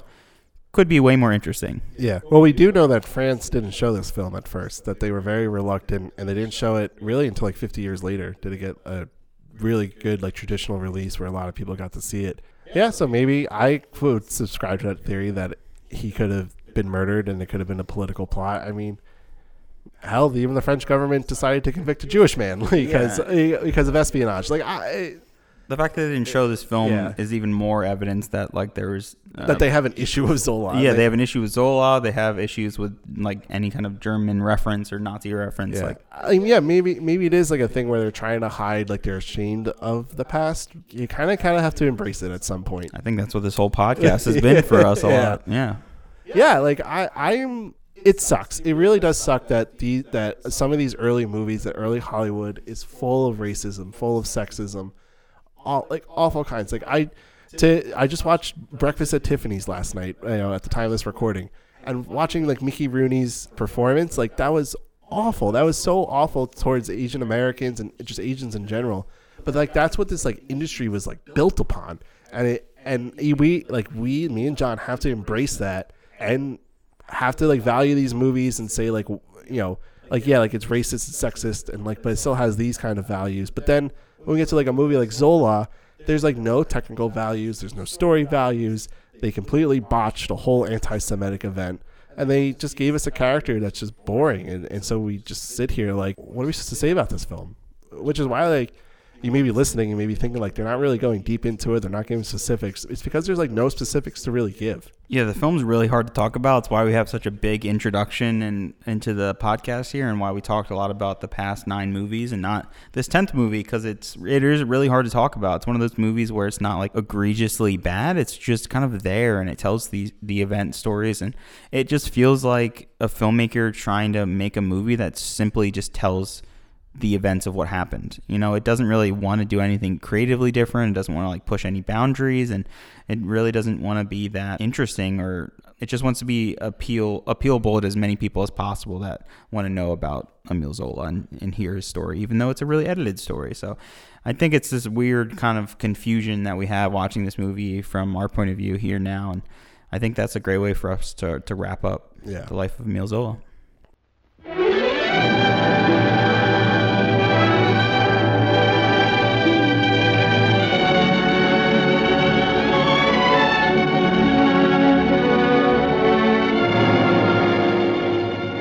The 10th Academy Awards were held in March of 1938. This is the first time the ceremony was delayed a week because of massive flooding in Los Angeles. We would later see 3 different years where this Academy was delayed, even now in 2020. Later in history, we will see 2 other years in 1968 and 1981 where the Academy Awards were also delayed. And one can make the argument that now in 2021, with the 2020 Oscars coming in the next couple of months, that is delay, even though it's a world event that led to the delay, in a way that the flooding in Los Angeles in 1938 was a huge delay. And I saw the flooding kind of listed and described about the 10th Academy Awards, and I wanted to dive a little bit deeper into it, because why would a flood be that bad? And I was, I guess, being idiotic and not really thinking about how bad the weather can be to our cities and our people. So in 1938, the flood destroyed 5,601 homes and businesses and damaged a further 1,500 properties. The flooding was accompanied by massive debris, mud, boulders, and downed trees that surged through the foothill canyons. Transport and communications were cut off for many days, and the railroads and roads were buried, and power and gas and communication lines were all cut. Dozens of bridges were destroyed by the sheer erosion of the force of the flooding waters, and some communities were even buried up to 6 feet in sand and sediment. It even took 2 days for them to restore the highway service in the impacted areas and the Pacific Electric Rail system serving Los Angeles. So yeah, I just wanted to talk about the flood a little bit more just because it was, one, pretty shocking that this happened in 1938. It probably changed the way Hollywood structures were maybe built around the area and around the Hollywood Hills, because they were probably, a lot of them were probably wiped out or like severely damaged. And it's an interesting Academy effect because it changed and was the first delay in the ceremony. Yeah, I mean, Hollywood, it was originally all farmland. There's a great book called This Was Hollywood, which kind of outlines that and how like open and spacious Hollywood originally was, but compared to today, it's a modern city and completely filled out, maybe too filled out, some would argue. But yeah, so it's pretty devastating that did happen. So it delayed the ceremony by a week, but the ceremony still happened. And before we get into the actual awards, we should talk about the nominations for a second, just because Emile Zola had 10 nominations, which was the most any movie at that time. It was the most for in the double digits. It was the first Best Picture winner to be nominated in 10 different categories. About 40 Best Picture winners have had 10 or more nominations, so it's not like an uncommon thing. But it was nominated for Best Assistant Director, Best Art Direction, Best Sound Recording, Best Scoring, Best Adaptation, Best Original Story, Best Supporting Actor, Best Director, Best Picture, and we'll go through all those. So pretty high number of nominations for a movie that we did not feel very glowingly about. We wanted to start the 10th Academy Awards with the Irving G. Thalberg Memorial Award. So as we've spoken about previously, Irving G. Thalberg, a heavy hand and producer in MGM, he would later pass away in 1936. So this was kind of big award simply because it was honoring Thalberg, and it would go on to honor huge creators like George Lucas, Billy Wilder, Steven Spielberg, Warren Beatty, and so on and so on. So we wanted to give a shout out. The winner for this year was Darryl F. Zanuck. Yeah, and just really quickly, the award is not given every year. So there have actually only been 39 total presentations of the award. And the most recent one that was given to, or most recent recipients of the award, were Frank Marshall and Kathleen Kennedy in 2018, and before that was Francis Ford Coppola in 2010. And I actually think Kathleen Kennedy is the only female to win the Irving G. Thalberg Award. So very significant for creative producers whose bodies of work reflected a consistently high quality of motion picture production. Academy Honorary Award given out that year to Mack Sennett for his lasting contribution to the comedy technique of the screen and the basic principles of which are as important today as when they were first put into practice. The two other ones was given to Edward Bergen for his outstanding comedy curation, Charlie McCarthy. And then it was also, another award was given to W. Howard Green for the color photography of A Star is Born. So we have a movie that is in color for the first time, but it's not the first movie to win Best Picture that was a color film. Best Assistant Director would go to Robert Webb for In Old Chicago. Now, this is the last year that they will give out the Best Assistant Director Award. Robert Webb has over 50 credits as a director, and his most notable work is directing Elvis Presley in the 1956 picture Love Me Tender. Best Dance Direction went to Hermes Pond in A Damsel in Distress. So this is the last year of Best Dance Direction as well. So we're going to lose these two categories, which were short-lived. Hermes Pond was actually the main dance director for Fred Astaire in all of Fred Astaire's movies, but also in those including Ginger Rogers as well. This was his only win. He had lost to two previous nominations in Best Dance Direction category, and I would certainly say it's a deserved award for probably the most iconic movement in the golden age of Hollywood. Best Film Editing goes to Gene Havlick and Gene Milford for Lost Horizon. Now this is another Capra film, based on the 1933 novel of the same name by James Hilton. So the film supposedly went way over budget and damaged the relationship between Capra and Columbia Pictures. And Columbia Pictures was the main production company that Capra was kind of known for at the time and kind of worked with consistently. A lot of his classic iconic films that we look back at now are under the Columbia picture, like It Happened One Night, which I gave my favorite editing for the past 10 years of the Academy history. And funny as it is, Havlick, the winner of this Best Editing Award in 1938, also edited It Happened One Night. Yeah, and Gene Milford, he would win two Academy Awards, and so Lost Horizon first, and then he won for the 1954 Best Picture winner, On the Waterfront. Best cinematography went to Karl Freund for The Good Earth. And I wanted to talk about Karl Freund specifically and not about The Good Earth. We're going to talk about that in a second. But that's because he's notable because he was the cinematographer for Metropolis, Dracula, and I Love Lucy. So very different than Metropolis and Dracula, but he's most notable because he contributed the innovation of the unchained camera technique, which is camera not necessarily on a tripod or a traditional mount. So using like the camera as handheld or like on a crane is all thanks to Karl Freund. He also used flat lighting techniques for I Love Lucy, which is now just the standard for shooting a multicam, show, sitcom, anything that's in the studio, like even the news, it's all flat lighting. So you can just shoot any angle, any direction. That's all thanks to him. But the most significant thing that Karl Freund ever did was he got his daughter Gerda out of Germany, out of Nazi Germany before everything really went to shit. But his ex-wife, Suzette, had remained there, and she was supposedly murdered in a concentration camp. So I'm going to praise Karl Freund because we shat on the people who made the life of Emile Zola for not talking about anti-Semitism, and Freund dealt with it, and he did something heroic by getting his daughter out of Nazi Germany. It comes full circle, and it even comes full circle in his career where he has Metropolis and Dracula, not only iconic films, and they're so known for like their beautiful cinematography and their like really contrasty kind of black and white play with the shadows throughout those films, and then to go on and influence I Love Lucy and kind of define the 50s sitcom. And even the 50s sitcom, just sitcoms in general. Sitcoms in general, yeah. And define that kind of look of filming and being able to cut in the sitcom world. Best art direction goes to Stephen Goosen for Lost Horizon. A fun fact about Goosen was he was originally an architect in Detroit before joining producer Louis J. Selznick, father of David O. Selznick, and this was his first and only Oscar. Best sound recording went to Thomas T. Moulton for The Hurricane.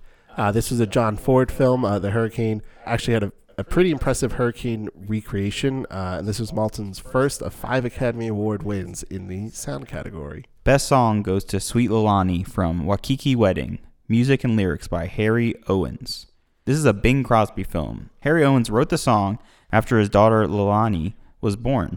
Crosby supposedly heard the song and got Owens to agree to include the song in Waikiki Wedding, and they would later win the award for this film. Best scoring went to 100 Men and a Girl for the Universal Studio Music Department. So again, we're seeing that music department thing, but this was actually a very controversial win because there was no composer credit at all for this, which kind of sucks. So the head of the Universal Studio Music Department, Charles Previn, was given the award, and this caused a ton of backlash, and AMPAS responded by separating the best scoring category in the 11th Academy Awards to best scoring and best original score. So we're going to get a big delineation and distinction of the two different categories next year because of this movie 100 Men and a Girl. Best short subject goes to Walt Disney Productions and RKO Radio for The Old Mill. Another one. Yeah, not much to say here. We've talked about him every episode now at this point. This was directed by Wilfred Jackson, who was a sequence director on Snow White, Pinocchio, Fantasia, and Dumbo. And he was also a co-director on Cinderella, Alice in Wonderland, Peter Pan, and Lady and the Tramp. So pretty an iconic director for Walt Disney and specifically their early animated pictures. And we will talk about one of those in just a little bit. Best live action short subject color went to Penny Wisdom, Pete Smith, and MGM. So it was directed by David Miller. He would go on to direct the Joan Crawford film Sudden Fear. And producer Pete Smith was well known for his Pete Smith specialty series and his recognizable narration. Best live action short subject to reel goes to MGM for Torture Money. This starred Edwin Maxwell and George Lynn.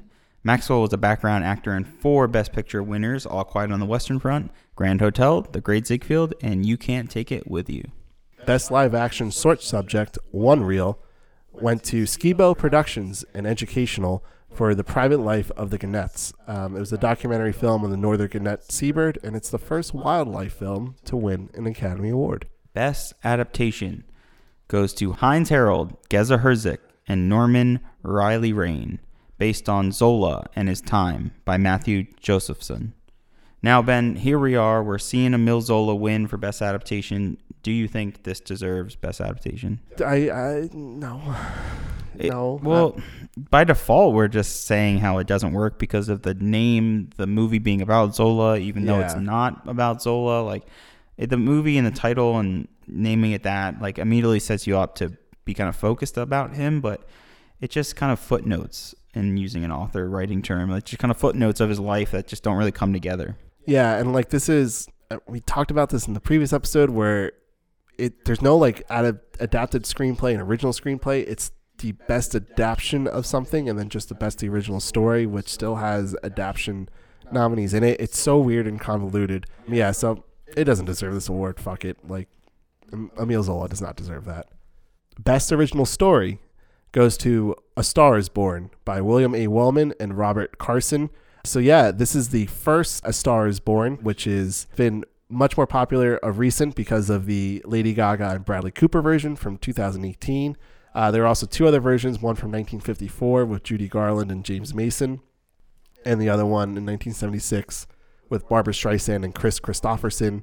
Do you think, like, A Star is Born would have had a good shot in 37? It had 7 total nominations, so it was tied for the second most that year. It was a color film, which... So it was already getting a lot of praise. Janet Gaynor was the star. William Wellman directed it. He directed Wings. Do you think, like, without having seen it and having seen the 2018 version, do you think that this version of A Star is Born could have won over Life of Emile Zola? I think without a doubt that it definitely deserves this category with Best Original Story. I mean, the movie's been adapted, 4 or 5 times now? So we know the story, its core structure. It's really interesting. The characters, you know, have a really interesting dynamic. While I didn't love The Star is Born from 2018. How did you not love that movie, John? I'm not going to go into that because that's a whole podcast in itself.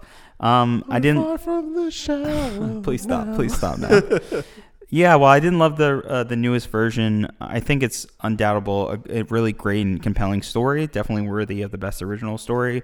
I think we'll talk a little bit more about the outstanding production, and honestly, one of the reasons why I think immediately it wouldn't win is because it's a United Artists picture, which is like the kind of small heavy hitter in the group of the big heavy hitters, like Columbia Pictures, MGM, WB, Fox, Universal, and RKO Pictures. United Artists is the kind of baby, and while it's probably the best film in the list, possibly, I would say it's worthy, but I want to go back and watch every A Star is Born. I think that's a mission in itself. You're a star, John. Thank you. I was born too. Best Supporting Actress goes to Alice Brady in Old Chicago as Molly O'Leary. So there's a very big myth and story around Alice Brady's win for this year for Best Supporting Actress was because she didn't attend the ceremony, and supposedly people thought that her Oscar was stolen.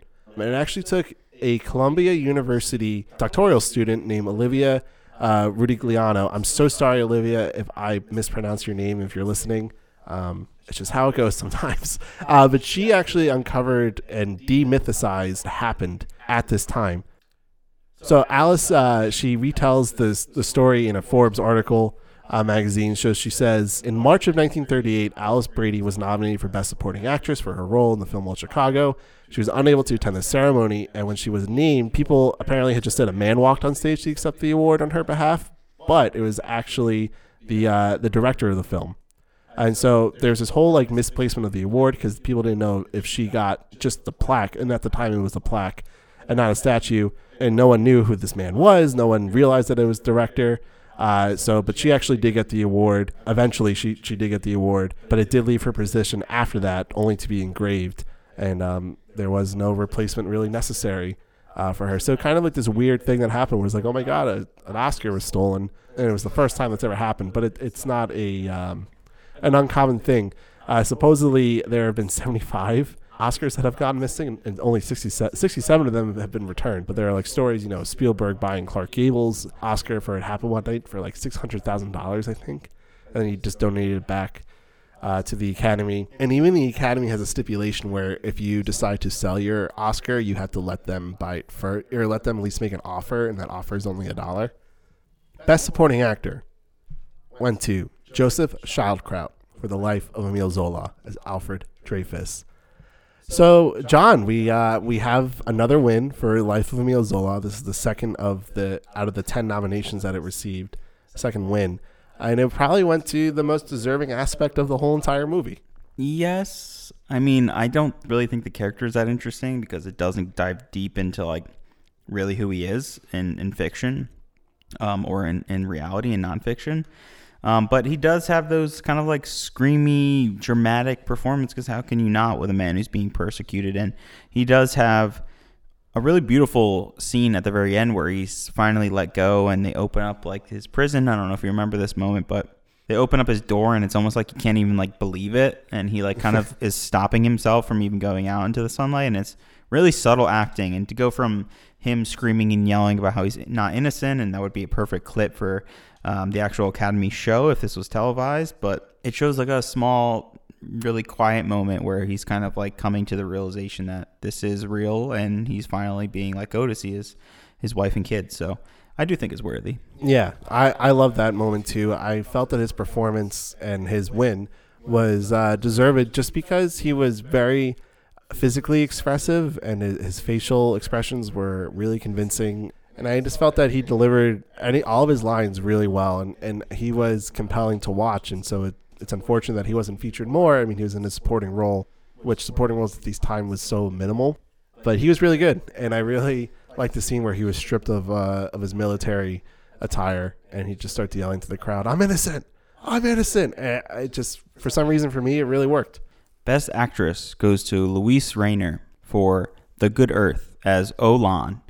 Now, this is a very tricky film to talk about because it's extremely racist as the film depicts Chinese farmers kind of struggling to survive, and unfortunately all the actors like Louise Rayner were all white actors and actresses that all played Chinese roles. So it's not only hard to even talk about, it's hard to ever want to watch or even look at the images from this film because it's just the worst kind of cultural appropriation, and then to be honored for it on top of it is it's very cringy and it's painful, honestly. Yeah, it goes beyond. It's racist. It's not even cultural appropriation. It's just racist.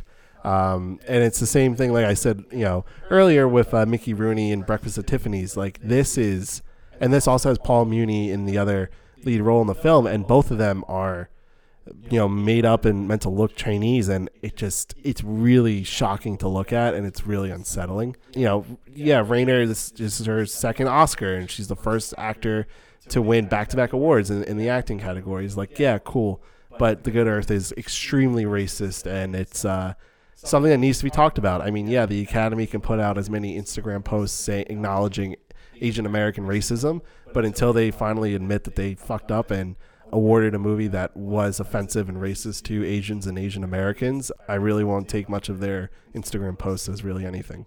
Yeah, there's not much more we can really talk about in this movie. I think for just like the curiosity, I want to go back and watch it and see just really how fucked up. But come on, how could not a single person on this set be like, should we be doing this? Yeah. Like, is no one question this? Like, come on. It's awful. It's really disgusting. Best Actor went to Spencer Tracy in Captain Courageous as Manuel Fidelo. So this is the first of Spencer Tracy's of back-to-back wins he will win in the following year. He has 9 nominations for the Best Actor Award, which is tied with Laurence Olivier for that honor. And Captain Courageous was filmed by Victor Fleming, who would go on to direct Gone with the Wind and Wizard of Oz. Any thoughts about, you know, not only Paul Muni not winning, but you also have Frederick Marsh in this category and Robert Montgomery in this category as well, on top of Spencer Tracy. Any thoughts or feelings about that? Well, I would definitely like to watch the Spencer Tracy film, but Paul Muni I don't think is worthy. As we've discussed, his performance is pretty flat and pretty uninteresting, and that's maybe loss of his performance and more of the character and script. It's hard not to say A Star is Born. I haven't seen the film yet, but that's such an iconic role that's been carried on throughout all of film history, so I'm surprised, but it could be that United Artists tie as we talked about. Best Director goes to Leo McCarey for The Awful Truth. McCarey would also go on to direct the 1957 film An Affair to Remember, which is actually a remake based on The Awful Truth, which now won for Best Direction. And I think it's really interesting seeing filmmakers and directors' career as they make a film and maybe to him, even though he won Best Direction, maybe the film didn't work for him and he had to go back and later on make it, or maybe it was a kind of a change in time and maybe there was something about the filmmaking process that he could do in the 50s that he couldn't do here in the 30s. Someone who's made like short films, it's always inspiring to see someone make a film and it might not be exactly what they want, but then to getting that choice and that option again to go back and really make something. And An Affair to Remember is an iconic film from the 50s. So, and again, like this is another movie, another category where William Dieterle was nominated for, you know, for his direction. I, again, like we talked about it, don't think it was deserved. I don't like, yeah, great that he was nominated, but I don't think there's really much that he did that would have been worthy of winning an award, especially the Best Director award, especially when we were just talking about how Lewis Milestone was such, it was such a technical achievement for All Quiet on Western Front. There's nothing technically great or even significant about William Dieterle for The Life of Emile Zola. And before we get to the Best Picture category, there's actually one film that everyone says should have been nominated and should have won. And it might be surprising to hear, but people say that Snow White and the Seven Dwarfs should have won Best Picture for 1937. Any thoughts on that, John? Well, it's still a film that's so relevant. You know, we still see clips online, even memes randomly made of it, and even like small little filmmaker-y accounts always posting the actors that were filmed in order to kind of then go in and be based on the animation for. And it's kind of hard to deny Walt Disney's effect on animation. Part of it is probably an animation film being put in outstanding production may have been a predicament. It even seems like a predicament in this modern time where Toy Story, I think, was not, Toy Story 3 was nominated for Best Picture, but it's still very limited to ever get an animated picture in the Best Picture Outstanding Production category. What do you think about Snow White and the Seven Dwarfs? Yeah, again, as you were saying before, it's very iconic. You know, everyone always sees the image of Walt Disney with like the seven little Oscar statues. Like that's a very famous photo. And they did give Snow White an award in the following year as like an honorary type of thing. But I think actually would have been really cool to have seen it nominated here. I think that actually would have made a really big statement for people to acknowledge, like, yeah, like animation is a big part of the movie industry. We're going to keep on giving Walt Disney awards. Like, why can't he get a feature film nomination, but he's only getting these small short film nominations. So yeah, so that's a movie that everyone kind of looks back to and is like, oh, that should have been nominated and should have won. But without further ado, we have the Outstanding Production category, and the nominees are A Star Is Born, Stage Door, 100 Men and a Girl, Lost Horizon, In Old Chicago, The Good Earth, Dead End, Captain Courageous, The Awful Truth, and the winner of the Best Picture Award of 1937 is The Life of Emile Zola, going to Henry Blank for Warner Brothers Pictures. So John, it was the first win for Warner Brothers, which they had been known for making these quote-unquote biopics at the time. John, what do you think of Emile Zola winning Best Picture for 1937? I think it's pretty obvious from our conversation so far that we definitely don't think it's worthy. While we haven't seen any other films here in this category, like we have such iconic movies like The Awful Truth, which would then later on be remade as An Affair to Remember, A Star Is Born, which is that iconic film that's been remade again and again. Really iconic stories.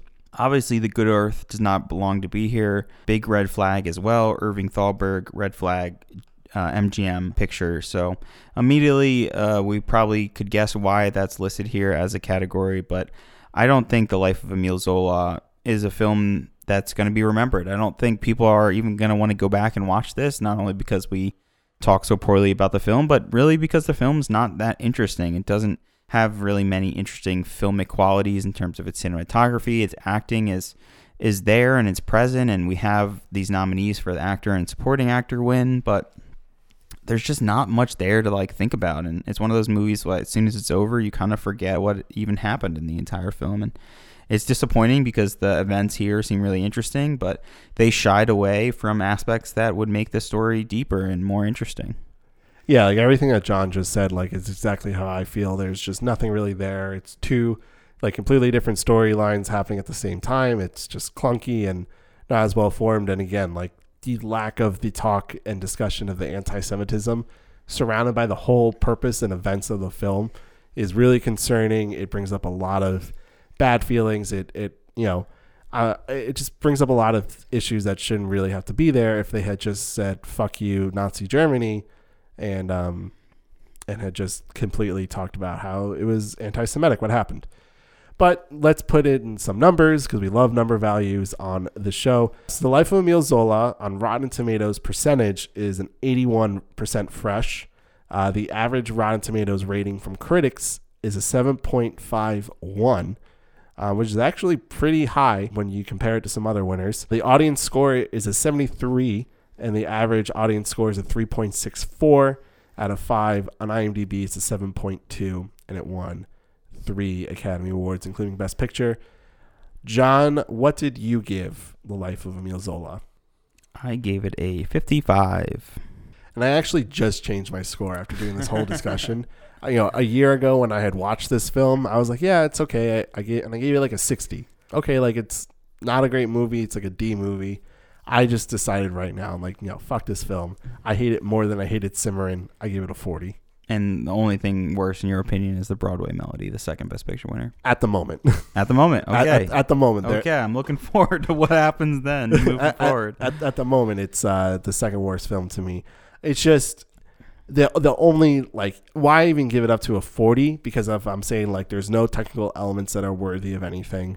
There's, like, really not much in terms of the writing. Like, again, like, I like Joseph Schildkraut's, like, performance. That's, like, really the only thing that, like, really captivated me. I thought that the Dreyfus Affair is an interesting story. They just were clunky about it.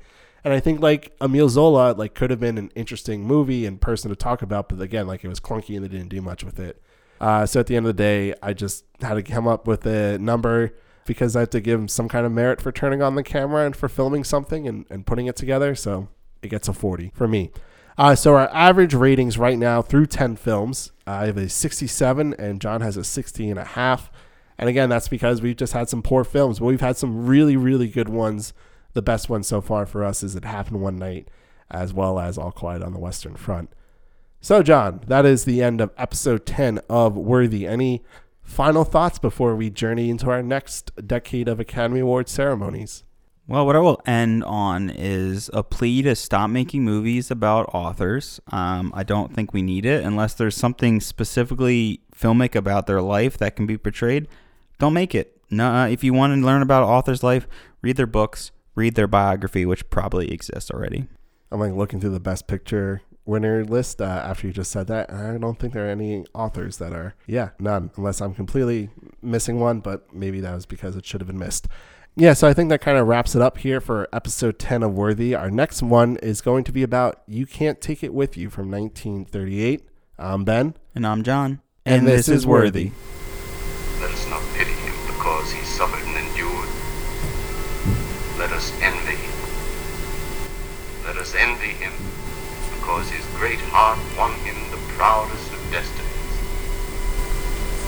It was a moment of the conscience of man.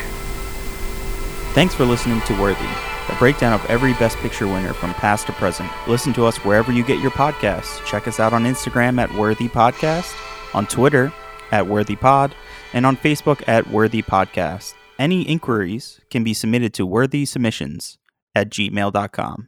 That's worthysubmissions@gmail.com.